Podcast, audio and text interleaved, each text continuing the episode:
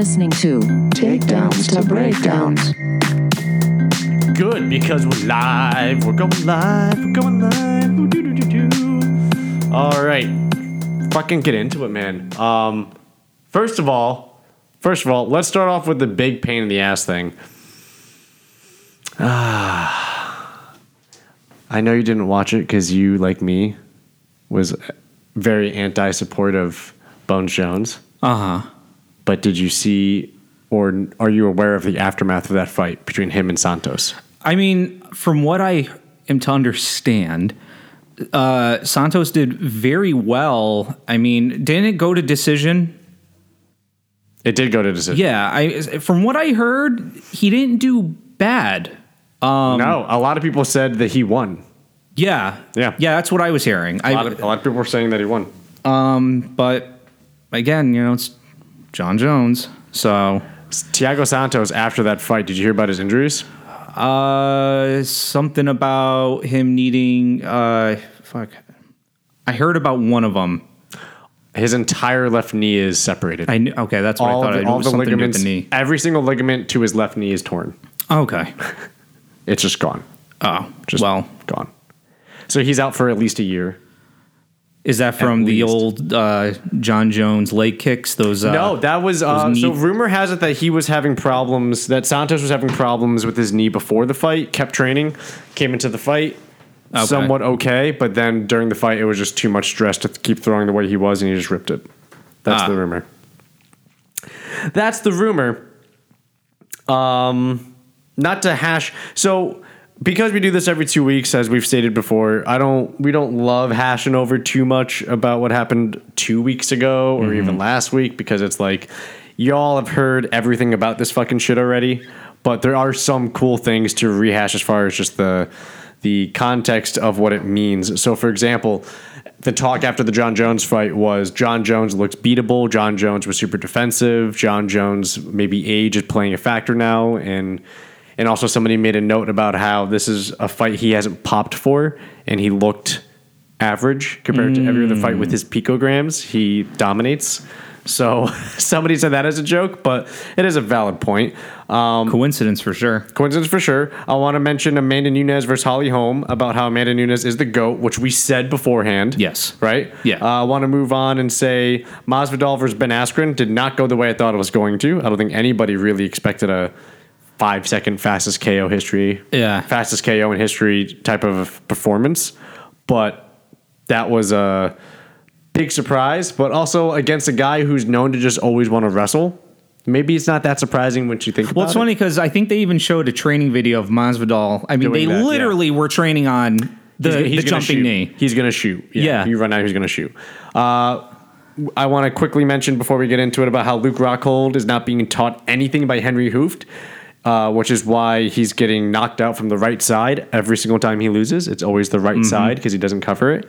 And uh, Diego Sanchez getting manhandled by a giant Michael Chiesa. I don't know if you saw that, but Michael No, Chiesa is a giant man and just basically folded Diego like a pretzel for all three rounds. But uh, yeah, I'm sure you were unhappy about the outcome with Jon Jones winning again. I mean, the thing is, is I already there's no shock really. You know what I mean? And I've always said I I get it. Like he's good at what he does. I don't deny that whatsoever. But yeah, I was I was fucking pissed. You know, I mean, because I, I I I said it what two three times now, and I'll say it again. I want someone to just end him and just move on. He's the one fighter I have to say that I'm just like, let's just move on now. You want to get see, someone new. You want to see somebody Masvidal him, just running KO five seconds, just to obliterate him, that kind of thing. I mean, that's like spotting a unicorn out there somewhere. You know what I mean? I, I would love. I just want. Would you rather see that? Would you rather see like a five round beatdown? five round beatdown. I don't even want to want it to go to decision. It has to be a KO. Five round beatdown until the very end of the fifth round, final 10 seconds knockout. I mean, I don't see him tapping. I don't see anybody, uh, you know, grappling with this guy. But I, I definitely want to see a beatdown for sure. I, I- love can I also hate- say something? I love your hatred. Can I say something? right. The chances of Jon Jones hearing this, I'm so sorry. I'm so scared. Don't don't kill me. But Kill me. You know what's funny about this? I got into a, a little um, discussion with somebody online on t- on Twitter about this. Um, I believe her name was Amanda MMA or something like that. Okay. But uh, in her profile, she says she's a wrestler, and she was talking about how she is sh- she's shocked that she was in the minority about how Jon Jones clearly won. Right, and I was saying, right, but it, it's just it didn't look decisive enough, right? The way Yeah. Jon Jones won was not the image of what people have of Jon Jones winning, which is a absolute dominating, like versus Anthony Smith type performance or versus DC type performance, where he's clearly winning and beating the, his opponent the entire time. Yeah. And she said a good point. She said, well, emotion shouldn't come into play or factor here. This is a scorecard. or should only be what matters on the scorecards. And I said, exactly. But that's why people, some people are marking this as Santos won, right? Yeah. And I'm not saying you're wrong. I'm just saying we as fight fans get attached to fighters based on who they are as people, not just mm-hmm. fighters, right? Right. Like their story that that goes beyond just what they are in the octagon. Mm-hmm. And because of that, we have emotional investment in these fighters. You just had were a perfect example. You emotionally want to watch Jon Jones lose for the visceral reaction of seeing that. Mm-hmm. Not because, oh, it's just a loss in the record. It's like, no, I want to see him get dominated for five rounds, get thrown around the ring, be on the ropes, bloodied up, and then get KO'd at the end. That's emotion speaking, right? Because Right. he could, a loss is a loss. It doesn't really matter if you want to go on what's on the scorecards, but it's the visceral reaction of watching somebody who's who's been the the villain of the UFC kind of go down and that's where you're coming from Yeah. and she was making a good point of just maybe because because of her background as a wrestler, but she was saying you can't judge things off of emotion. 100% right. You're 100% right. You can't judge things off emotion. But that is the problem with decisions. That's why it happens a lot all over the place when it comes to combat sports. Yeah. Where people get go get in an uproar about this. I mean, I don't think a lot of people said Santos clearly won. I think a lot of people said you could have gone either way. I think Fair enough. right? Which makes which is a good argument, but that also goes to show because they asked Jon Jones at the post fight conference, like, why didn't you take him down? And he said, I wanted to beat him at his own game. I wanted to beat him on the feet. I wanted to beat him in striking and, and Muay Thai. I wanted to I wanted to fight him in capoeira. I wanted to take him out on his own terms Okay. and not just wrestle and just grind myself to victory, right? Now, is that? Do you think that's an honorable thing, or do you think that's a test of skill that he wants? He wants a technique challenge, and that's why he does it. If that is the truth, which I I, I will say I, I guess I believe him on that. Because he never went for a takedown the entire fight. Yeah. Um, I'd say that is kind of an honorable thing. It's like I respect what you who you are as a fighter. Let me see if I can match you or uh, overpower you or whatever. Out outclass you in your own game. Right now, in the stance of martial arts, think about this, especially in the old school style way. My kung fu's better. Well, that's how I was thinking of it. right? That's very old school. But Yes. I feel like in sport, when this is your job and there's a rule, you know what I mean? Like, Uh huh. Mm. Does this mean that Jon Jones is a f- prime example of a traditional martial artist? good point. I mean, we've seen techniques that he uses that are techniques that are used in traditional martial, like not just a jab and a cross, go fuck yourself, but you know, arm cranks, shoulder pulls. He's doing stuff where you're trying to extend the shoulder and the elbow to lift the hips and open the body up for somebody. Yeah. You know, he does a lot of stuff that people are saying, "Oh, it's so vicious." It's like, no, that's that's a traditional technique that he's doing. That's a pretty standard technique when the goal of the art is to injure and destroy your opponent. That's Yep. not that surprising to see. I know it's the Hmm. unsportsman thing to do, like the eye pokes. Yeah.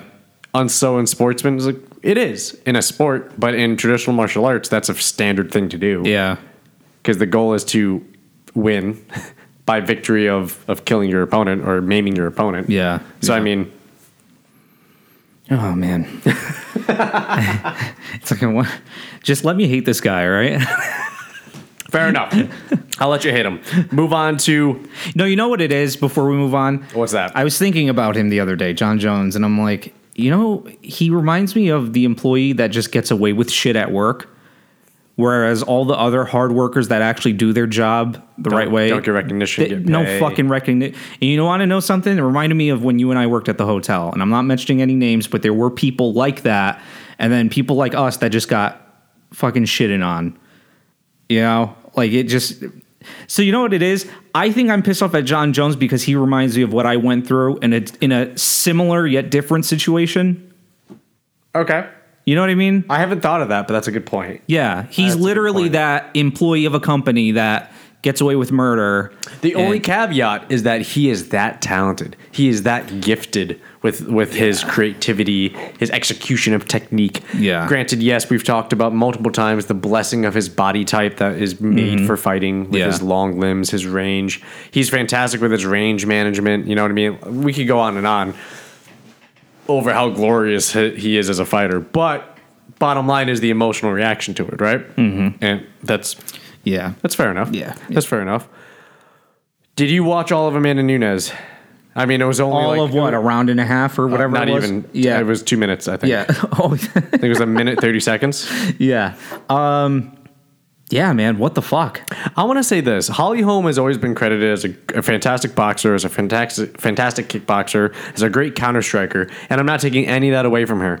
But when you put pressure on her, she doesn't have the foot speed or technique in the variance to escape the pressure. Mm. Do you know what I mean? It, it's it's kind of like like Conor McGregor is a fantastic counter striker. You know, he's actually a per he pull counters. He like pull counters his his cross super well. Mm. He steps out and his head moves back very well. And he, he knows exactly how to transition the pressure you put on right back to you. Because the second you he slips, pops you, you fall back. He starts. He stay. He box steps is quick back into ra- he stays in range. Yeah. He won't exit range usually, especially when he knows he's got the kill. Yep. He immediately cl- closes and keeps up that pressure. It's like a it's like transitioning the wave back to you in a very kung fu style like method. Mm-hmm. Um, like transitioning that energy back onto you. So you think you got him with pressure. All of a sudden, that pressure just got poured back onto you. Yeah. And you're just like, oh shit, oh shit. And they all scramble. Holly doesn't have that same elusiveness or the same ability to move. And it was only a matter of time when Amanda touches you, right? Amanda's a fantastic striker. She has, and she has otherworld power. And it comes down to how long until Amanda touches you, and then uh oh, you're in you're in trouble. Um, I, was- watching uh, Daniel Cormier has a breakdown show now on uh, ESPN Plus, and I was watching that, and and he has a really he has a really good example. He has the Amanda Nunes versus Miesha Tate fight when Miesha lost the belt, and he pauses at the exact moment when Miesha gets clipped mm-hmm. the first time, and Miesha's tough, but you saw Miesha's face go from "I'm game" to "Oh shit, what was that?" and you see her just like shaking her head for a second and just going "Holy fuck." And DC even points it out. He goes, "This is the moment when she realizes she can't handle that power."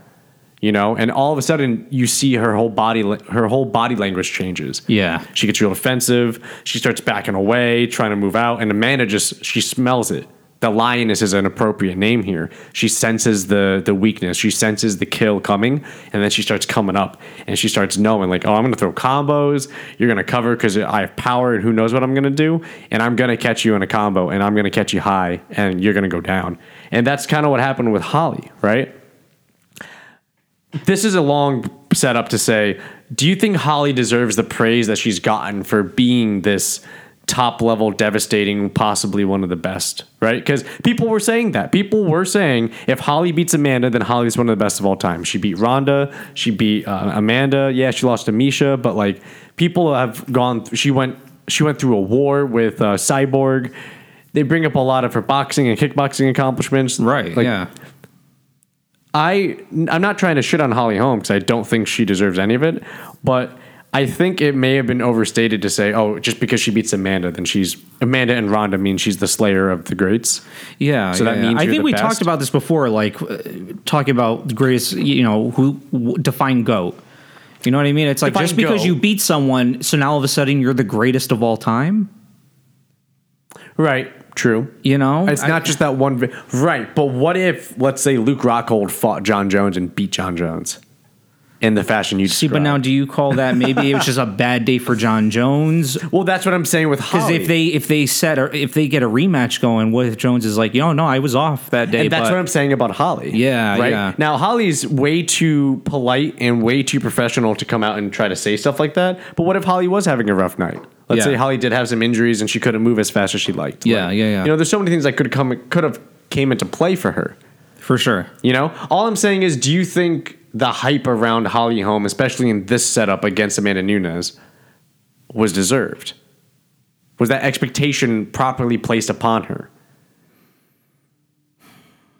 Right? Because I feel like going into this, we gave eh, you. You always give any fighter a fighter's chance. You always have an opportunity to win, and it came down to can Holly really counter Amanda that well? And it was, Yeah. eh, we'll see. Amanda's a fucking savage, and she's the goat. We were saying that before the fight. She's she's the goat, and if she beats Holly in a devastating fashion, it's going to be very clear. Unless it goes like five round war, in which case we see the the versatility of Holly Holm again, her ability to adapt to the environment. Yeah. You know, like the Holly Holm versus Cris Cyborg fight was was is amazing. It's an amazing war. You know, so I. I I don't know because the whole talk about Holly is just should Holly think about like hanging them up? What does Holly have to prove? I mean, especially with her, she's like what, almost forty, or she is forty. Ooh, I don't I- know. She's. I, can check. I think she. I mean, I, I'm pretty sure she's up there in age. Um. Yeah. Well, I guess Dana was mentioning, uh, you know, him talking to her about hanging it up. Uh, Luke Rockhold, you know, maybe he should uh, retire as well. right. Well, Diego Sanchez was like kind of up in the air because he still puts on a good performance, but I mean, Right. he's also been in the game for so many years. So yeah. Um, Holly is 37 years old. okay, well, I mean, she's she's she's pretty much there, getting there. Right. But anyways, go back to what I said. What I was asking for about the expectations that were placed upon her. Yeah, were those des- yeah. were those deserved in your mind? I don't think so. No. I mean, granted, like eh, I have to agree as far as like you know when she she was able to adapt her environment or like just the situation, you know, and go off of that. But you know, especially with her, all her out, you know, her achievements over the years, like that's great. You're a great fighter, but to give her that sort of praise just because of this fight, you know, yeah, I think it was a little bit know, uh, over Exceeded. It, it Yeah. Was, it was ex- exceeded what the standard may have been. Yes. Yeah. I don't want to take anything away. I, like we're not taking anything away from her as far as Oh, no. her abilities, but I think as far as you know what it was, I think people have not been given have not been giving Amanda Nunes the attention or the expectation that she deserves. Yeah. I think people should have paid attention more when Amanda fucked up Miesha Tate, Mm. fucked up Ronda Rousey. Mm-hmm. Ronda just shut off. yeah. Like when she got she got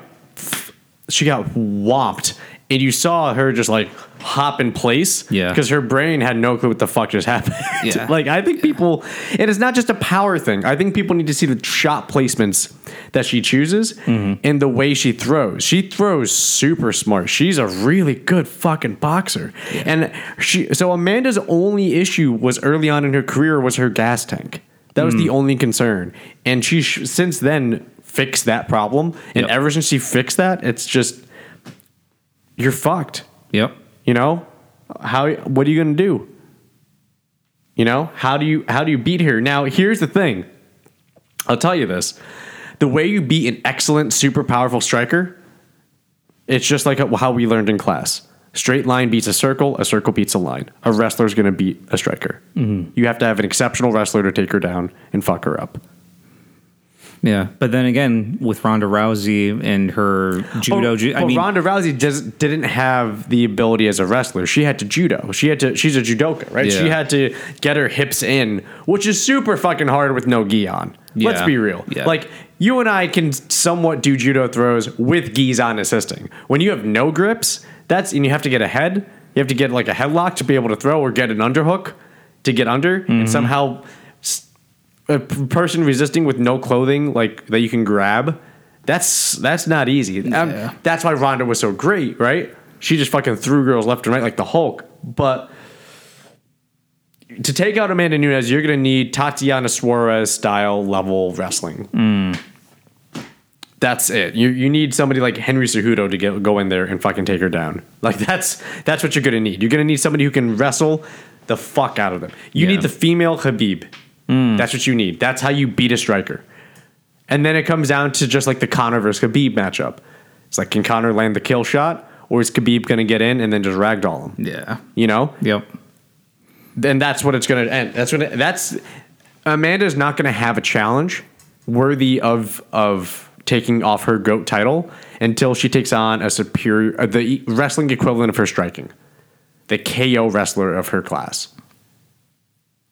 At least that's what I think. Sure, maybe there's some you know monster like Tenshin Nasukawa style female striker coming in that's just this That, blazing. that person would also have to be able to take a hit too, because you figure the time it takes to getting close to even try to attempt to take someone down. Who knows if she's going to try to Right. strike Right. as you close in. Right, but that's that's how you beat a striker. Yeah. that's how Francis Ngannou lost. Stipe Miocic wrestled him mm-hmm. and took him down, and that's how he that's that's how he he broke him. Francis Ngannou came out and said that broke me mentally because I couldn't stop him and I couldn't land any shots to kill him, so I lost. Yeah. You know. Yep. That's what's going to take to beat Amanda, and Amanda's a really she has really good uh, takedown defense, Yeah. so it's going to be really hard. yeah. Uh, I think it, who was it? Was it uh, was it Sarah Kaufman? Or uh, was it McMahon or Kaufman? I forget because Amanda lost to one of them, and it was because she got out wrestled early on in her oh, career. But that's what it was. It was wrestling. You're going to beat Amanda with wrestling. Speaking of wrestling, Mister Best Wrestler in in MMA, Ben Askren, got fucked up by Masvidal. Or hey, Masvidal. I mean, I guess he was too predictable. What was your reaction when that should happen? He, that was too predictable.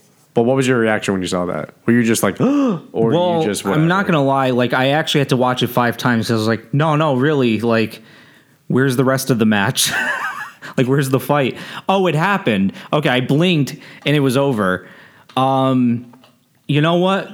Good for fucking Jorge for the timing on that, the accuracy, and like, never mind him. Did you see Ben Askren? And just fucking paralyzed and stiff, and then he Zombied took what one or two to the face Two. after. Took Holy two or shit! three. Yeah.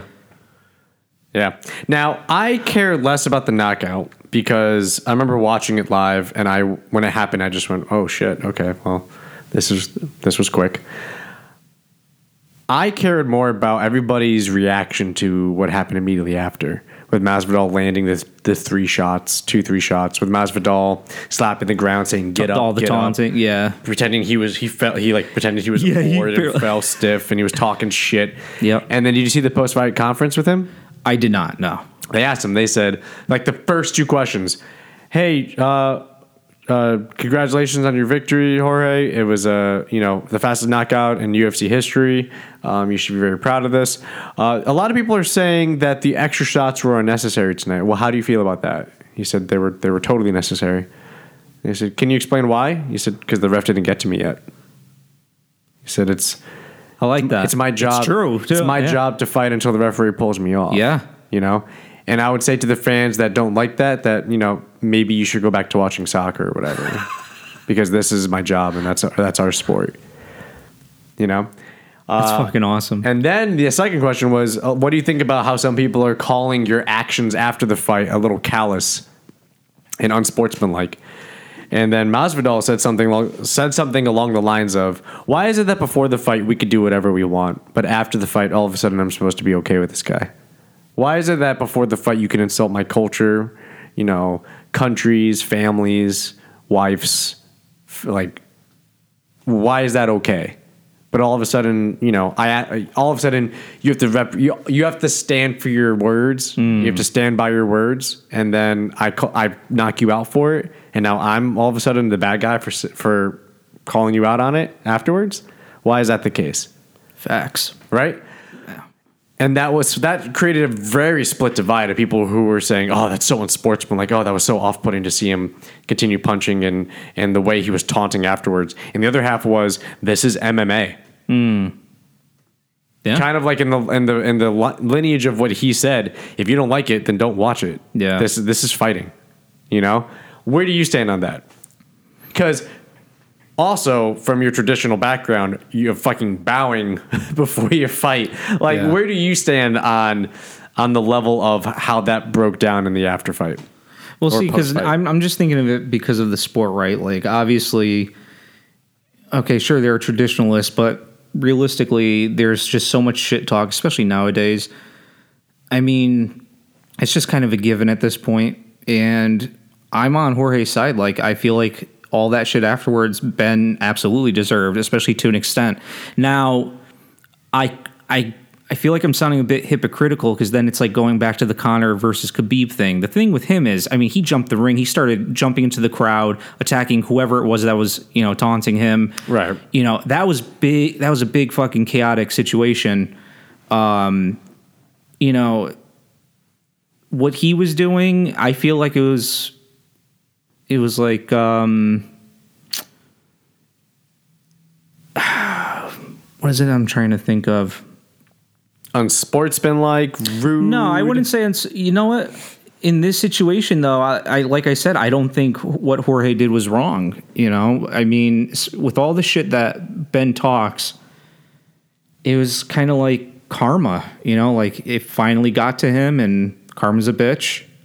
You know, he got what he deserved. I Taste think- of his own medicine. I think it's it, I think it's really it's weird, right? Because uh, I'm not surprised by Masvidal's reaction. You're talking about a guy who was doing a post-fight conference in England, yeah. and uh, I forgot who was calling, who was talking shit. Another fighter was talking shit on the side. So Masvidal just kept his hands behind the ba- his back and said, "Hey, what'd you say, man?" And he goes, "I'm gonna fuck you up and blah blah blah. I'm, I'm taking your spot." So Masvidal starts, just walks over him nice and slow, and then just sucker punches him, just cuts him up. Oh shit. yeah. And then they asked him again afterwards. They said, "Why did you do that?" And he said, "Because why else would he be talking shit?" He said, "This isn't a game for me. This is my life." Okay. So if you're talking shit to me and you're in front of my face, then you got to stand by the, the shit you This talk. was another fighter. Or this was yeah. just this was another fighter. okay. Another fighter was talking shit. Okay, I was gonna say if this was just like a, a random Joe Schmo. No, no, that's was- like oh okay. No, this was- all right. I this mean, was another obviously, fighter. so this guy obviously knows the game. Yeah. you know you're Yeah, and then I'll show you the video afterwards. It's great. Okay. And then when they asked him afterwards, just why did you do that? In all the interviews, he just went, "Well, you, you, he's talking shit to me. He's in my face. You know what it is. I'm not gonna stand by and let you talk shit." Yeah, we just need more guys like that though, because I'm not gonna lie, all this shit talking just really needs to stop. You know, it was cute and all with Conor in the beginning, and I get it. That's what influenced all these other fighters to do it. But this isn't the fucking WWE. Like, we get it. You guys are getting in there to do what you got to do. You don't need to hype up the crowd.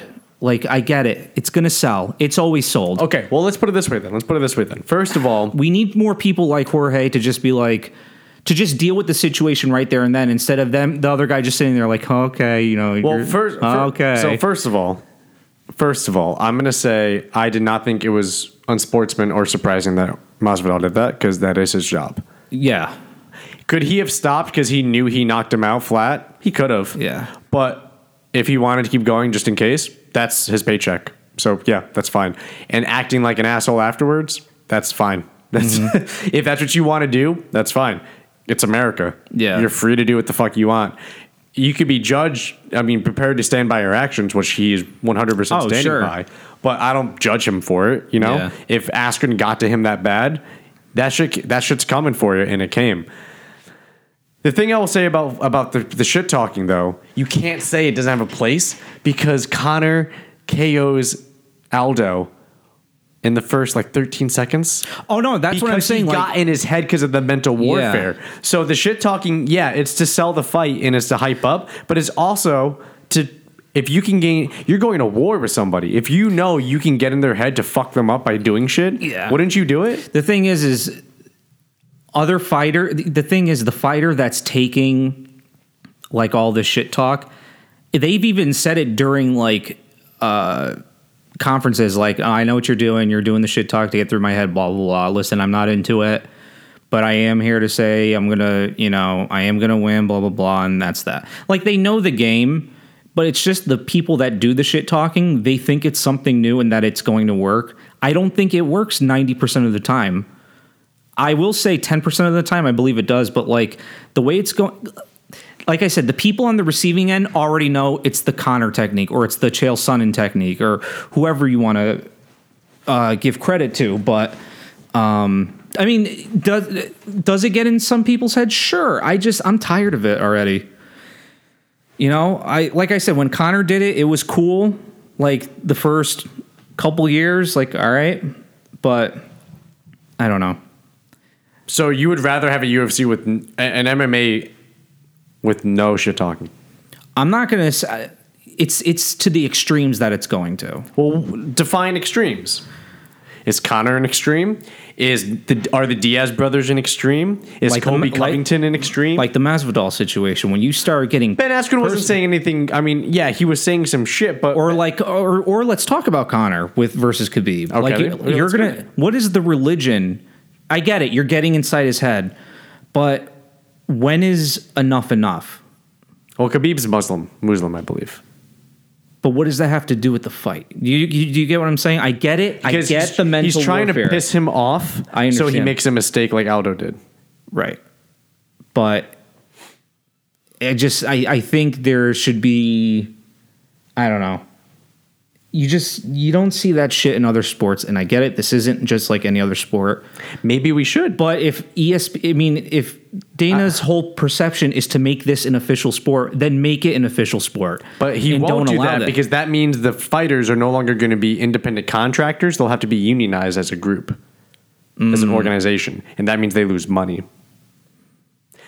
Uh, there was a press release about the uh, there's a lawsuit going against the UFC. They there was a press release about what the what the details are, and one of it is the UFC is only giving twenty percent of their revenue to the fighters.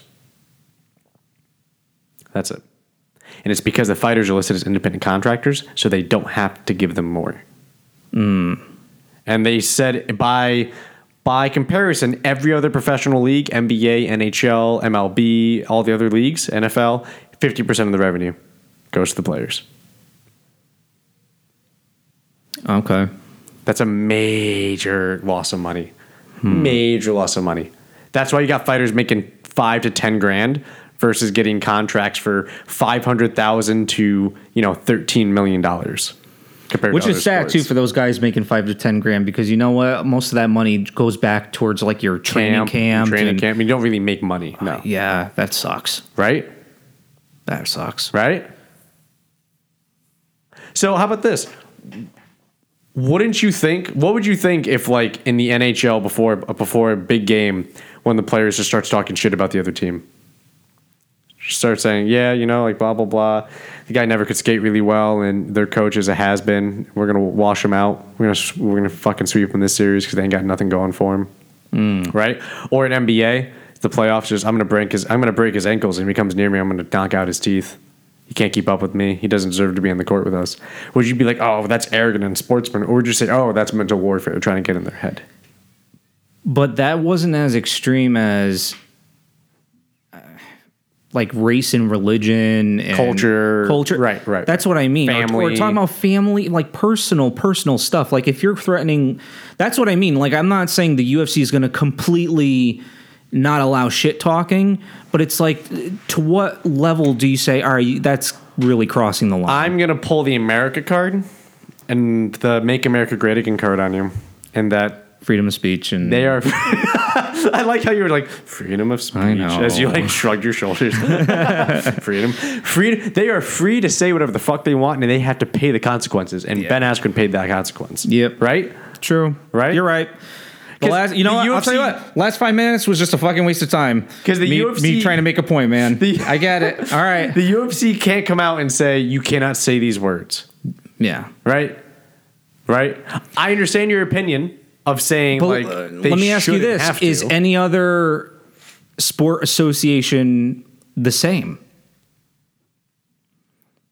Obviously, there. Uh, like- I, we already know there's freedom to protest. You mean like Bellator, people, people kneeling during fucking One FC? No, no, no not Pride, fighting. I'm talking. Glory. I'm talking NHL, NBA, MLB.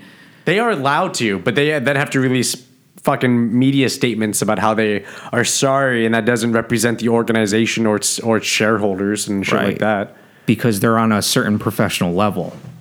And they have to Yes, keep it that way. because they're not independent contractors. They're players represented by a union, by a players association. Hmm. That's why you have the NHLPA, you have the MLBPA, you have the NFLPA. Hmm. You have players associations that have a standard for business conduct compared to independent contractors that can kind of just. No, because players can say some wild shit in other leagues, and some do, but they always have to rep- they always have to answer for it. Yeah. Now I don't watch it at all, but how does um I get there's like certain beefs with fighters in boxing, but how is it in boxing? Boxing is very so. Boxing just happened with something like this recently. Deontay Wilder was interviewed about one of his upcoming fights, and he was saying, you know, this is one of the only sports where, you know, I get paid to fight you, and if I kill you, guess what? That's a part of boxing. If I take your soul, like that's it. See, but And- that's acceptable. Though. But people freaked out about it. The boxing community flipped out, and they said, "You can't. Why are you demeaning our sport? Like we're barbarians?" Because people have died in boxing matches. Oh, sure. So they say like you can't be saying that. What the goal isn't to kill somebody. Blah blah blah. And Deontay was like, "It absolutely is to kill somebody. What you think I'm here to try to hug somebody?" yeah, boxing is just a, such a it's looked at as like a high class not yeah, I- I'll say a high class fighting sport, just very pr- uh It's not, prestigious. it's not a beer and chicken tender night. It's supposed to be a we're dressing up and going out. Yes, night. exactly. Yeah, that's what boxing. We're going is. to go watch the fights, the boxing Yeah. matches. Yes. Yeah. Yeah. While MMA is, hey, they got, you know, 32 ounce Bud Heavies for only four bucks, and the chicken tendies are on sale. All right, you know what? Whatever. The, okay, the last seven minutes was a fucking waste of time on my part. I No, get it wasn't. No, I'm not- no, I'm not, I get I'm, it. I'm not saying it's not. Okay, well, uh, uh, how about this then? No matter how much Dana White wants to make this as professional as he wants in his little twinkling eyes as Jon Jones is ramming his fucking whatever, all right? It's just always going to be that level of fighting then where exactly that, right? Like it's not going to be up there with boxing as far as the class and whatever. It's always going to be looked at as some sort of under, underground shit. I don't know. It's always gonna. I think the fact that there's always a cage Yeah. involved. Yeah, I guess. Yeah, right. Like no matter. Okay, now they're in Reebok uniform. It's still like It's clean. It looks very clean now. yeah, I like it now. It's it's clean for sure, but you're right. It's just something. It's the visual aspect of it, I guess. Right. Yeah. right?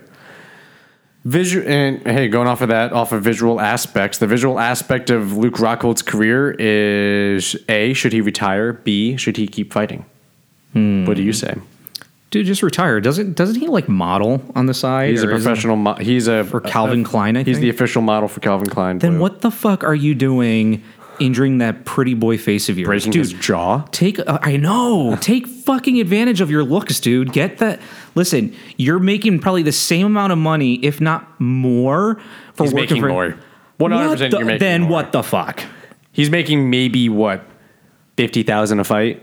It- Maybe my point. at most. And- two hundred at most. Potentially ruining his look to then affect his other career. I get it. There's Photoshop and makeup, but like, No, you're not on. wrong. You're not wrong. I don't know what drives Luke Rockhold to, to bust up his pretty face. I do know that when you're he train. Hang on. Actually, let's see how much I want to. like it's okay to spar. We're, you know, it's it. Just retire from the profession. If you like to fight or wrestle or whatever, like continue to do that in your spare time for sure. Don't stop training, but like, just eh, give it up, man. And plus, you you're already succeeding in something else that's making you more money. You know, so you can still enjoy doing what you love to do. You know, spar with people. Okay. Okay. Uh, Luke Rockhold ca- went away with 200,000, 150,000. All right, not not terrible. Those are the guaranteed payouts for his fight. That's that's really good. That's more money than I'll ever fucking make. Like, yeah. Yeah. going home in a night. So I mean, he still gets paid well. The thing that really pisses me off is that he works with Henry Hooft. He works with Henry Hooft, and it really pisses me off because with Henry Hooft as your coach, and for those who don't know, Henry Hooft is a like legendary kickboxer, hmm. and he he taught such big names. Like he he taught Tyrone Spong, Peter Aerts, Ernesto Hoost, like these guys who are top level of like best of the best, right? I mean, it's just It's like saying, "Hey, you're going to train with uh who's going to You're going to train with John Danaher and you can't protect yourself from a rear naked choke." That's what it's like. That's literally what it's like. Or you're going to train with Eddie Bravo and like personally and you can't protect yourself from I don't know, uh guillotine. it's it's just it's just wait a minute. You still get guillotined? Aren't you uh haven't you been training with uh, Eddie for like 5 6 years? It's like, yeah. It's like, and you can't stop a guillotine? You don't know how to get out of it? No. Or so wait, you you work with John Danaher? It's like, yep. Okay. And you still get caught in rear naked chokes all the time? You can't defend those? Like you literally cannot if you if somebody starts in a back mount position in any way, uh, you're done. It's like, yeah, no, it's bad. Okay, so do you think this situation? six years. Yeah. Do you think this is it's shame on the coach or the guy training him, or shame on the fighter for not retaining the information? I being it's both. I think it's both. I mean, to in, in my in my opinion, I mean, if I'm Henry Hooft and I keep seeing that, I would say, "Hey, Luke, either you can't learn what I'm teaching you, or I can't teach you what you need to learn. If I want you to succeed. Find somebody else, because clearly you still don't know how to keep your hands up to cover your right side. Yeah. Clearly." Yeah. Yeah. right? You know, and I mean, you have a guy with such a, a status of a name as Henry Hooft, and he can't teach you how to cover the right side. It's not rocket science. He got clipped by, he got taken out by Bisping from it, got taken out by Romero from it. He got taken out by uh, uh, Jan Blak- Blakakovic. You know, wh- why can't you learn? I, I, I don't understand. I don't I don't understand. You know, Yeah. like the first the first Michael Bisping, and he got clipped. by- I think he got clipped by David Branch on the same thing. Like after the Michael Bisping loss. It's easy to say, yes, you were just cocky and dismissive of Michael Bisping coming in on like two weeks' notice, and that's why you lost. But you watch it, and it's just, mm, that's not good technique. That's not good movement. That's not good. That there's no head movement. That's not good foot placement. That's not good exiting technique. We have to we have to fix this, Luke. Let's go. Let's go work on it. And then you don't, and then he just gets knocked out again. And then Luke goes, "Oh, I think I can go up a weight class and I'll do better." And then he gets knocked out again. And then it's just, you know what? Maybe we finally look at this. It's only took taken three or four knockouts by getting clipped on the right hand side, but uh, we should probably look at this. Then that's a sign that your coach is shit. And Henry Hooft is not a shit coach. Yeah. He's at least maybe in MMA he is. He's not in kickboxing. So what? I just I just don't know how to comprehend the logistics of that statement. Yeah. It's just oh I train with John Danaher. I've been there for a few years now, but I can't protect myself from rear naked chokes. If I get caught in a rear naked choke, it's over. I can't escape. It's just what? I don't. It's like oh I get oh yeah I, uh, I'm I'm like a black belt with Jean Jacques Machado, but I you know somebody gets an arm oh that it's theirs I can't stop. it's just what? What are you talking about, dude? I don't know. So the second they get wrist control and it- it's just it's over. I th- that's that arm's gone. They can do an arm bar. They can like go straight to a Juji Gatame. They can omoplatomy. They can do whatever the f- they could go go. They could do whatever the fuck they want. It's gone, man. Yeah. I have no hope. Just but like I can't comprehend that statement. Yeah. That's basically what it is. Yeah, yeah. I've been training with Henry Hooft for like five years now, and I can't protect the right side. I can't keep my guard up for my right side. It's just you can't have a high guard. What's what's wrong with your high guard?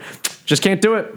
Just well, I get told right hand, you know, for right forehead. I can't do it. It just has to stay at my hip. I don't know why. I just I want to believe that he probably does very well during the training aspect of it, you know, and then just when it comes to the fight, it's just just don't know. gone. Like the, I- just I- the knowledge is gone, and he just Then- goes back to if- old habits. Then if I'm in his corner, I'm just the, all I'm screaming is right guard, guard high, right guard, guard high, high guard, high guard, like just nonstop, just screaming. I, I don't care if he gets taken down. High guard, just high guard, right hand up, right hand up. Just the whole time, just fucking. I would hire a guy just to just to yell Just to that. yell that. It's like, hey man, I, I need you in the corner for this fight. Oh man, I've never been in a UFC fight. What do I have to do? You got a loud voice, and I love it. I need you to just yell right high guard nonstop for 25 minutes. It's like okay. Well, actually, I'm sorry. This was a. even in between rounds. these were three rounds. These were only three rounds. 15 minutes, just nonstop, nonstop. I need you to train your vocal cords, your projection, your diaphragm. Just put it all to work. Got to hydrate you. Got to get you ready. We got to get you to just yell it. Just not. Oh, okay, why? It's because because this guy just doesn't know what to do with protecting the right I'm side. literally picturing him sitting on the stool. They're pe- putting the, right the ice on him. Hi, God. like and that yelling guy stays outside the cage so he's just holding onto the cage going high guard high guard right side. Right side high guard. Right side high guard luke. Right side high guard.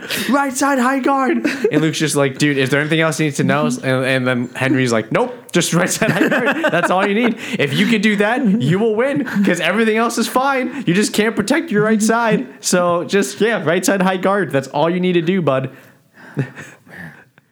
It's a shame. Didn't he look like really good for this fight too? He looked amazing. he looked amazing. He looks so good. He looked juicy, thick, like plump man, just full of muscle and explosiveness. Although you know what? Uh, what's his name? Fucking uh, uh, Luke Thomas had a really good point because he was talking about this in his post-fight uh, podcast, and he was talking about how. Luke just doesn't look the same since his knee injury, since his, his knee injury, since his leg injury. Hmm. And it, perhaps he's concerned about Luke's mobility as he's aged, and maybe that's why, because he's never, since he's never had good defensive technique, he's relied on athleticism to escape danger, and now his athleticism is leaving him as he gets older, and he can't escape as well, and that's why he's getting caught hmm. more often. Which is a very smart point by, you know, the industry's top guy of breaking down technique um, besides Robin Black, right? So that's a that that's a good point. That's a very good point, and that's totally there as well. It's also totally possible he's never protected his fucking right side because he fights with his hands at his shoulder or lower, and he doesn't want to protect his side when he, he doesn't want to put a guard up when he exits. yeah, yeah. Well, That could be it too. That could totally be it too. You know. Now, did you did you know about Diego Sanchez's corner? no. So I don't know if you can see my computer screen from there, but Okay. Diego Sanchez, you know how he trained at Jackson Wink? Yes. He's trained there like his entire career. He left Jackson Wink saying he didn't feel like he was getting the proper coaching or attention that he needed for his career. So he left and he found this guy. Okay. This guy has never coached, um, he's never trained martial arts, he's never taught martial arts, he's never coached somebody for a fight, he's never been in a corner. And the way I found out was this guy, MMA Vegeta, MMA underscore Vegeta, posted this video saying, This is the voodoo coach that will be in Diego Sanchez's corner. No one else. The dude has no experience as an MMA coach. Hashtag UFC 239. And this was the video he posted of just him dancing around, A, a bag moving, Throwing an kind elbow. of punching. which I understand some flow work, right? So he's flowing, he's flowing. Um, he also, the coach also came out and said, I will give no tactical advice between rounds. So Um. So what? What? So Diego Sanchez. Uh. What the fuck? the quote is, I'm there to do my job. I don't foresee needing to do the in between the rounds thing. It's during the fight. He's going to need to hear me in, the, in that first round. So my whole thing is, what's wrong with Diego? Like, So here's a quote from this coach. What I've done is I've revived I've revived ancient wisdom with modern technology. It's oh, very unique. It's very different. Oh, I have my own message. It's not like anything else out there. I'm addressing things that start at the time of Earth and last to the day you die. So yes, I have valuable martial and combative ex- context to help Diego with MMA, but on another level. I'm teaching him how to control himself and how to become aware of himself by becoming aware of everything around him. What I'm trying to show you is you can invest the time and energy in yourself and create yourself into something special. You can enhance enhance your senses. You can create an energy in you. You know, again, I accept the fact that this d- dude is literally insane. What is with Sanchez and thinking this was a good move? Uh, he's the only No cornerman. red flags. Just Die- no red flags. This is the only guy in Diego's corner. So in that fight, he had this one guy in his corner. That was it. Dude. I'm literally speechless. Um, yeah, I'm just trying to think of like how this all went down. Like, how did he even find this guy, or th- did this guy find him? nobody knows. Fucking- knows. Yep. You weren't happy with your professional training camp and coaches. He didn't think he was getting the proper attention. Yep. Yep. Yep. Yep. Yep. What's your opinion on this? Uh, first of all, I want to show you some more. Uh, so here's a, a link because MMA Vegeta said, "Oh, you don't believe me?" And here's a part of this coach's Instagram, the hummingbird technique, which is starting with your hands outwards and your arms straight, and you flap them three inches in front of you and three inches behind, and you just move back and forth in extremely rapid fashion. Hence, the name of the exercise is hummingbirds. You see this? What does this do? Uh, that's a workout technique. Um, then you have another. Because I have seen this rotating the arm slightly, No, like in a circular motion, but you're literally just flapping. flapping like you have wings. Here's another one: the sitting wash. Have you seen this? No. The sitting wash is when you sit and you run your hands all the way up your leg from your foot, all the way over your hips, down to one leg to the other, all the way around your body, all the way up to your head. You basically touch your body in a flowing manner from left to right, up and down, all over. Do you see this? Are you watching? I'm, Are you watching this? I yeah. No, okay, no, no. I need to know. Okay, hold on, hold on. The statement is start out seated and wash your body off as if you have bars of soap in your hands, and also using the floor to touch every part of your body. Feel your body grounding as you are wiping off every point of contact. Make sure that you are breathing with your movements and moving smoothly and continuously.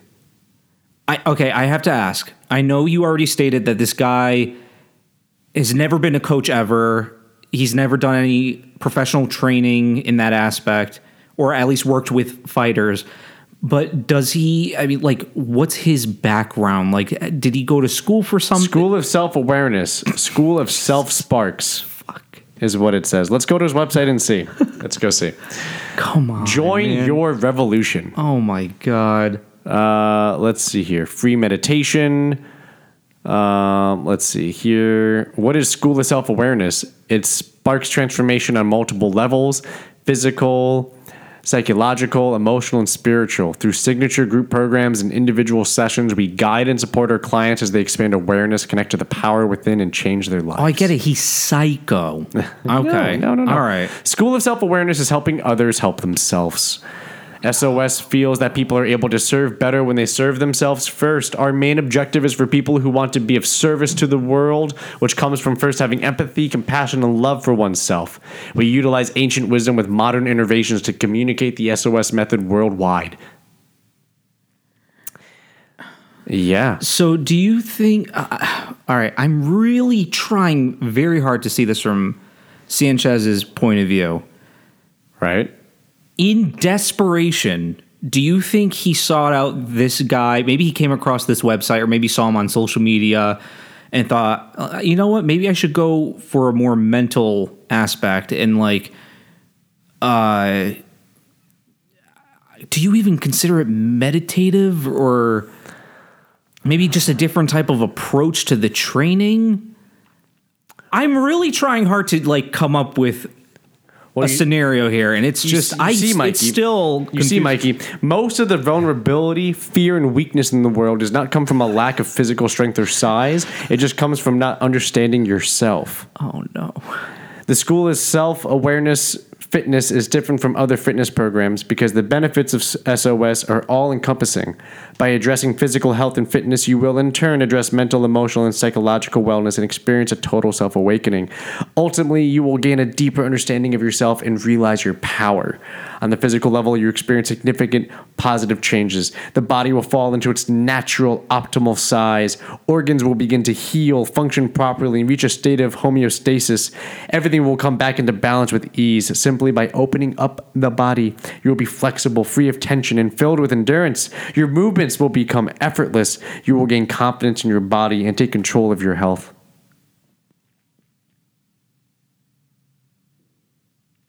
Now that's just fitness awareness. You want to see survival awareness? Oh no. oh no. Life is not a spectator sport. Ah, defense is not about fighting. Defense is about surviving, Mike. Our approach to self defense is based on basic movements, like physical this. training, and the most fundamental human capabilities, not on complex routines like katas that you may not remember when it counts.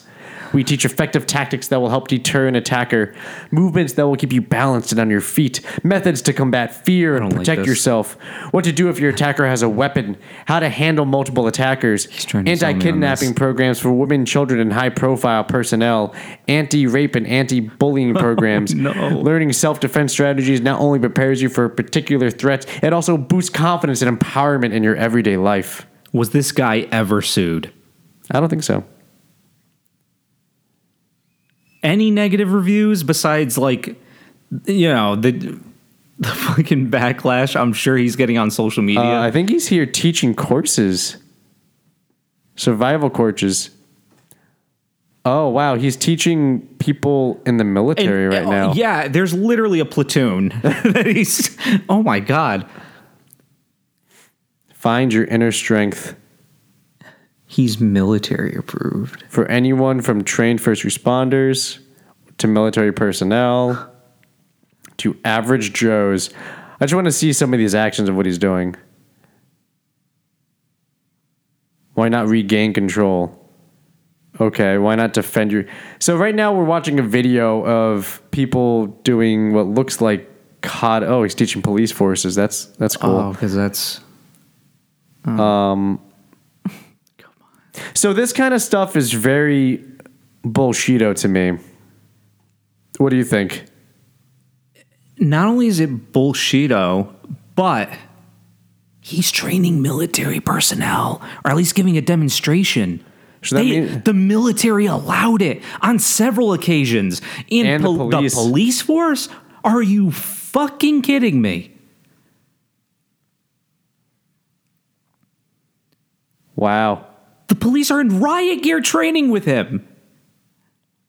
So this is a lot of stuff where like so we've done we've had moments like this where we get taught stuff uh, we've had classes that look like this where they show what it's supposed to look like once you effectively apply the technique.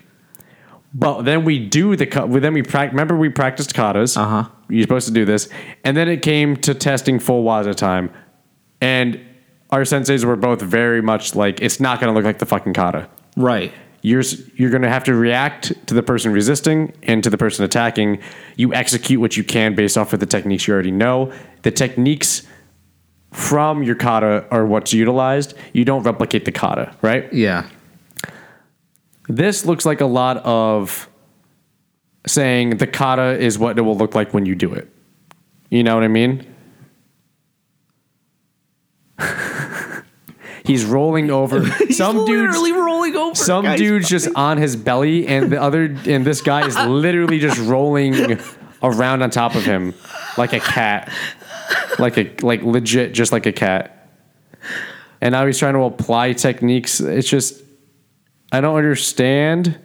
I'm going to say it again. The military approved him. this. Multiple. Oh my god. Yeah, these guys look like special forces, man. Why not understand fear? There's a lot of And now, he's, just kneeling on the same guy that was on his stomach, as if the guy can't get up and move him away. and he somersaults over him. Wow, this is uh You just did a straight. Uh, he's throwing a gun back and forth in each hand. So he- and he, continues to roll So- here's so here's what I don't like about these things. I understand if you're trying to position this as techniques, but the problem is is that showcasing a technique like this with oh I'm gonna punch him in the stomach and pull his jacket over his head and then grab his wrist and pull that over. Those are all great techniques to try to apply, but they're not realistic when you have somebody who's actively trying to kill you. And I think that's something that needs to be shown more often. Say, this is the kata we want to teach so you know these techniques. Now he's having this guy. Now he's having just people just punch him, like, oh look, I'm able to deflect and I feel fine when you do that. Oh no, he's he. Oh man. Oh my god. Uh, but I feel like these kind of things are great to show in practice, but in theory they need to be applied. Much like how people say kung fu doesn't work, right? Okay, kung kung fu doesn't work. However, if you see kung fu just doing katas and forms, that's very different than saying somebody in kung fu, "Hey, you should fight." And that's really what should be done. It should be go apply this and let's see how it works. Anyways, uh So your opinion. I wanted your opinion on this. Uh, mind raped. I am mind raped. I cannot believe. Again, there was a platoon circling him, and someone he chose from the crowd to demonstrate to lay on their stomach. He then lays down on the guy in the opposite direction and just rolled across his. I'm the way I'm describing it, people, is literally what happened like just rolled over his entire body from foot to head. Then it goes it shows another clip, cuts back to that demo. Then he's just on his knees on top of the guy's back. Cuts to another thing, goes back to this demo. He then somersaults on top of the guy. Guy's just laying there. Shows something new, ends the goes back to the demo once again, final time. And again, because this comes full circle now, is continuing to roll around on this this guy's body from head to toe, just rolling. Not like uh, grabbing the ankle and rolling with it to perhaps get in some sort of like you know hold I- with the like. I, I- Matt, talk, Well, man. I'm- I'm- I'm, I'm- literally dumbfounded. I'm glad you didn't. I'm glad I was able to get your first initial reaction to that because you didn't know beforehand. But yeah, I was super excited for Diego Sanchez after seeing that on Saturday. I was just seeing out of nowhere MMA underscore Vegeta posted that, and I just it went it went it fucking blew up, and I popped up on my Twitter feed, mm-hmm. and I just went no. And this, I went deep diving, and it was just Diego left Jackson Wink. He like divorced his wife. He found this dude. He's now with him, and he's just like a spiritual healer. And he's not gonna have a corner other than this guy who's never cornered a fight before. It's just, oh So it's definitely Sanchez. This guy was already crazy. Let's you know what I mean. So you, I can't even blame the guy. Sanchez obviously went to this guy. So this brought up something that a lot of people talk about, and that is the history of CTE. Yes, Sanchez has the second most absorbed strikes in UFC history. ever. Wow. And he's still fighting. I mean, there you go. How was his performance though? He honestly, I think he did for what he was up against. I think he did great. Um, as somebody who's been folded into a pretzel by somebody who's better on the ground, I uh, I felt for him. But Chiesa was so big. Chiesa is huge compared to Diego Sanchez. Like Diego was like looking up at him like a big brother in the face off. Chiesa's huge, and Chiesa is a really good grappler. And on the ground, Chiesa was just folding him like a pretzel, flowing all over. It was just it wasn't you know what it looked like? It looked like it looked like that. It looked like a black belt flowing against a white or blue belt. It was just Okay. Basically just oh, you're gonna go for my leg, so I'll just pop out and I'll spin you over here and then I'll just grab this and I'll hold you here and I'll move over and then you're gonna fight out. Oh, you're gonna try to fight out. Okay, well then I'll grab the other leg. Yeah. I'll pop the hip over. All right, now I'm back inside controlling the other side. Now I'm gonna take this arm and grab it from the other side. Now I have wrist control underneath. I'm gonna pull it over. I'm gonna try to push you down. I'm gonna get your back. No, you're gonna try to roll. Okay, that's fine. I'll let you roll out, and I'll just get you in north south. And okay, now we're in north south. And that's what it looked like. It legit looked like that the entire time. It looked like yes, it was just. It looked like a, a, a hard roll between a black belt BJJ versus a blue belt BJJ or a white belt BJJ person. And to be fair, that's nothing against Diego. Chiesa is just huge. And Yeah. that's what you saw. You saw that it was just, you couldn't like bully your way out of positions as Diego Mm-hmm. because he was so much smaller. So much smaller. It was like, imagine Jay versus me rolling. Yeah. That's what it was. Yeah. And it was just, oh my God, he's huge. That's basically what it was. Sorry, I know we reference a lot of people from our class that we trained with, and Yeah. nobody else knows, but Mikey knows, and that's why I say that. But just imagine somebody much bigger than me. and that's what I had to fucking go up against. Yeah. Yeah.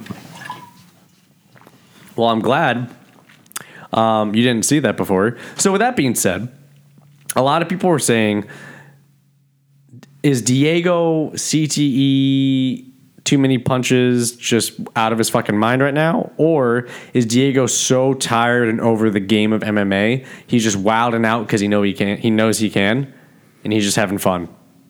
He's having fun Just fucking giving around. up Just fucking, fucking around, around. just giving up on trainers and it's it's got to be CT, dude. Oh man. It's got to be. I I'm, mean, I'm glad he. I, I I tweeted this. I'm glad he lost by by just decision and not by fucking brutal poundage of his brain. Because I done. I don't have the stomach to see that from Diego Sanchez. I just don't. I just don't. You know what I mean? yeah. Oh, but that was yeah. It was a little brutal, little brutal. It was uh, a little rough. Um, I don't think we need to talk about weight cutting. I think a lot of people talk about weight cutting. A lot of people who know more, and a lot of people who weight cutting is a fucking dead horse at this moment in time. Mm. Everybody talks about it. Everybody fucking has their opinions on it. Everybody goes deep on it. Yep. And it's just, you know what? It's not going to change. Dana came out and said so. So fuck it. Yeah, it would be great if we had a weight class every 10 pounds. Yeah, it would be great if we did hydration testing for the days of the fight and the days before for the weight cut. Yeah, it would be great if we did what ONE FC and, and Pride and everybody else fucking did or whatever. Go fuck yourselves. It's not happening. So just deal with it, is what I mm-hmm. say. Mm-hmm. I'm a big fan of Aspen Ladd, so it sucks to see how she shuff- how she suffered to get to the weight. Yeah. But it's just that's the choice. She wants to fight in that weight class. That's your choice. That's why Luke went up. Luke just said, "Fuck this, I'm going up." Yeah, yeah. And Yeah. not not to beat a dead horse, but that that's kind of gives an example of what I was mentioning last podcast was uh, you know, you get two guys or two girls who are the same height but just different biologies, man. Like just some people can handle I mean, I get it. The process of also getting down to that weight, I'm sure was not just like oh, just a simple diet, you know, like I'm sure a lot went through even probably just within a few days or a day to get to that weight just to make the weight. Right. But to the point of shaking, having a hard time standing, can't even pose without shaking like crazy. You know, I mean, I get it. It's it's the job. You got to do what you got to do, but you know, It sucks. It's- it's- yeah. But it's one of the situations where it's like, fuck it. This is the life that you chose for this weight cut. yeah, You can move up. She's what bantamweight. You can move up to fucking. If anything, go up to featherweight. They need more people in featherweight. There's nobody listed for rankings on featherweight because there's nobody who fights there. So you might as well just fucking move up. Hey girls, you want you wanna you wanna put on some weight? Then fucking go up. You know what I mean? yeah, That's what I would say. I know it's easier said than done, and we're just fucking armchair quarterbacking this bullshit right now. But that's that's what I would say. Mm-hmm. I also the last thing I want to talk about Uriah Faber. Did you see that shit? I didn't see the fight, but I heard he did. KO TKO victory. Yeah. First round. I didn't know it was first round. First round. No shit. First round. Uriah Faber is back, everybody. I think he's. f- Is he 40? How old is Faber?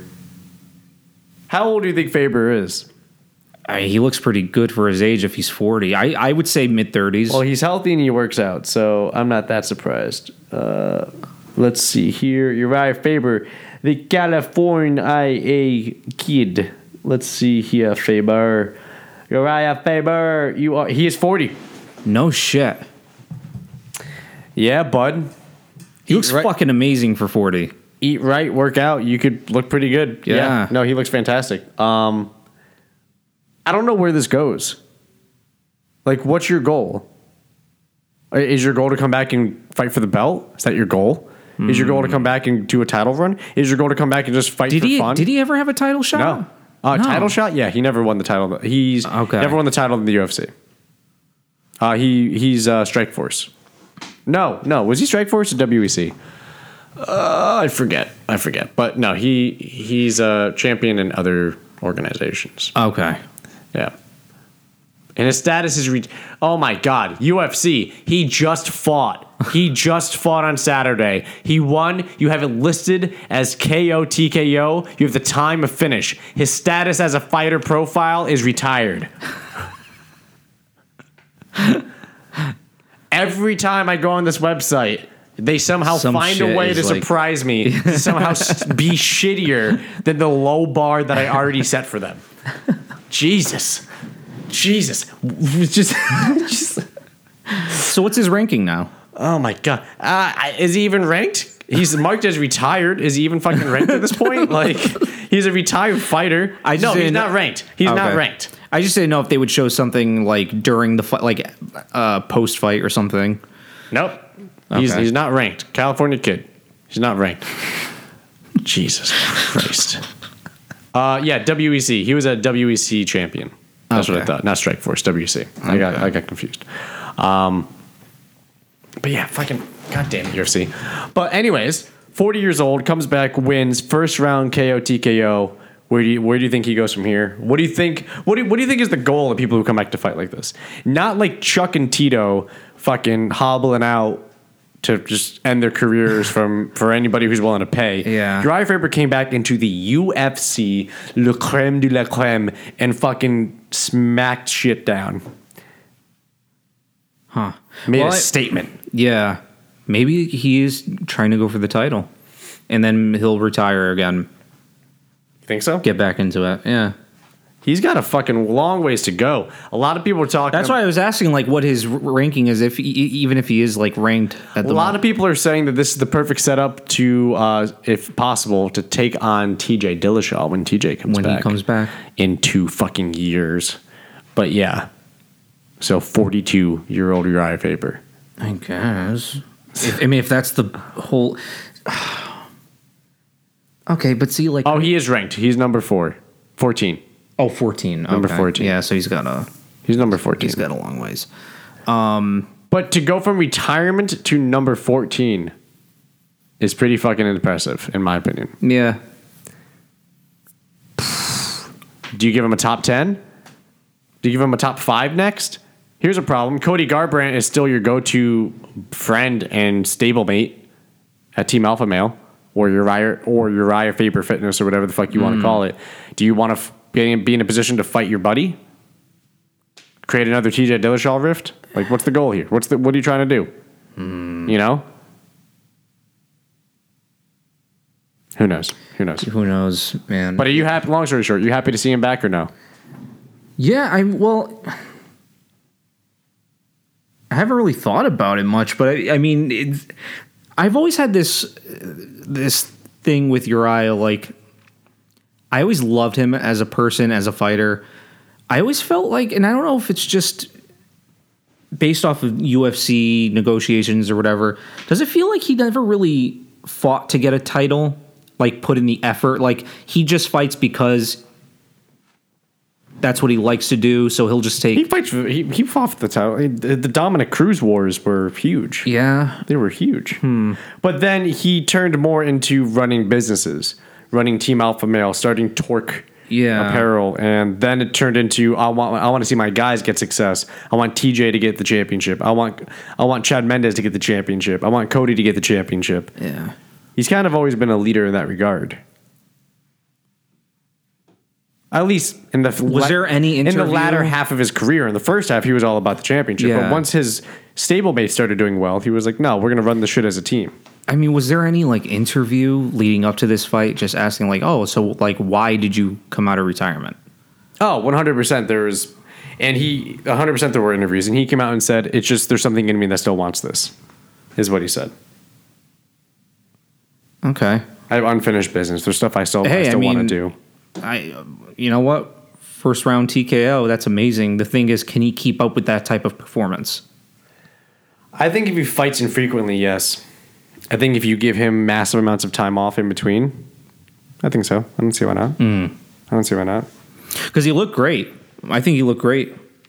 I'm not happy to see him back. No. I don't want to see old guys come back and have to fight. If I know it's their choice, it's their freedom of choice, it's their ability to to do what they want to do. I just I just hope he's doing it just because he feels good enough to go for a run. Because other than that, I don't see the point of coming in to lose, like health. Yeah. like lose your health over a paycheck. See, but even with that response too, it's like, oh, you know, it's just it's something I I have to do again. It's like, can't again? Can't you just in your own personal time, like, just spar with people, or if you want to hold a match, just But why spar? Uh, but why spar when you know you can get paid to do it? I mean, that's also true. But again, If I knew I could make a hundred but again, to two hundred fifty side businesses dollars, though. I mean, how much more money? He acts. He has apparel company. He has a gym. I think he has a restaurant that he's Do you see opening. this pattern here? It's like, Yeah. what, dude? Come on, just be happy.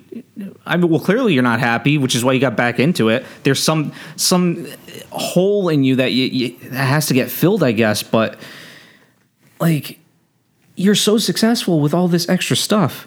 Just There's no stick need. with. Why Yeah, get back no into need. that game? There's no need. Taking the risk. I don't know.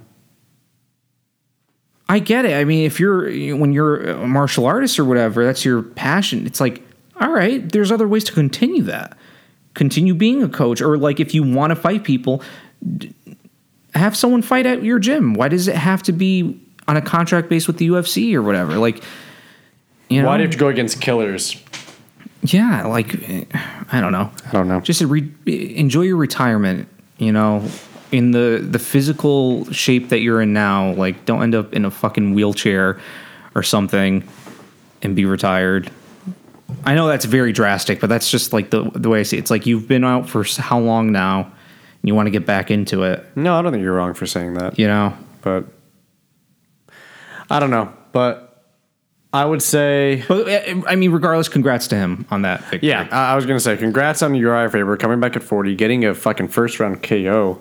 But Uriah, you don't have to do this, man. I mean, he probably has to has to complete whatever voices inside him, whatever void that needs to be filled. So I get it, but it's just uh, it's like Diego Sanchez. It's like, dude, I don't want to see you get punched anymore. It's like George St. Pierre. I don't want to see you take damage anymore, man. Yeah. you don't need to. yeah, yeah. And George knows that. Yeah. You know, so it. it Hmm. because George has come out and said like I will come back for Conor, right? uh, I don't think I don't think even I think he said for the like biggest fight of all time. So Just like in general. it's it's because the only way he's coming back is if you give him the most money possible and it's against the biggest opponent possible and it's the best fight possible and it it makes history I think because he knows I think his worth now is a legend in in good health a legend in good health Yeah. Well, probably the best health that he's had in, you know, since the latter days of his UFC career, really. Right. He's stomach issue. he's still he's still training. He's intermittently fasting. His colitis has, has like gone down and reduced, and I think it's in remission. He's been doing uh, no weights. He does his water resistance training. That's right, in he's his doing all the pool pools stuff. because he has that partnership with that hydro fitness company. Yeah. but he's not wrong. The imp, there's no impact or stress on his joints in the same way compared to using weights. Yeah. so he feels, but he still looks amazing.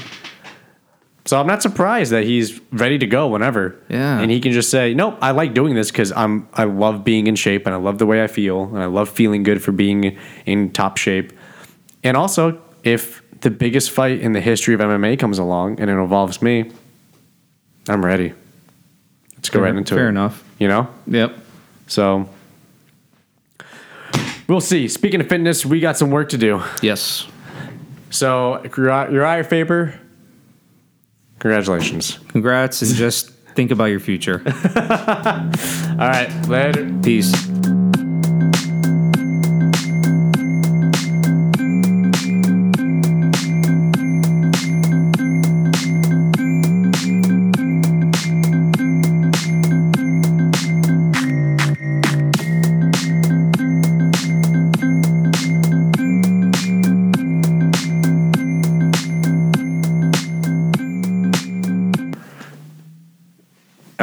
The microphone like a fist away from your face? A fist away. Okay, go ahead and say some things. Tell me how beautiful it is to sweat outside. Uh, how fucking beautiful it is.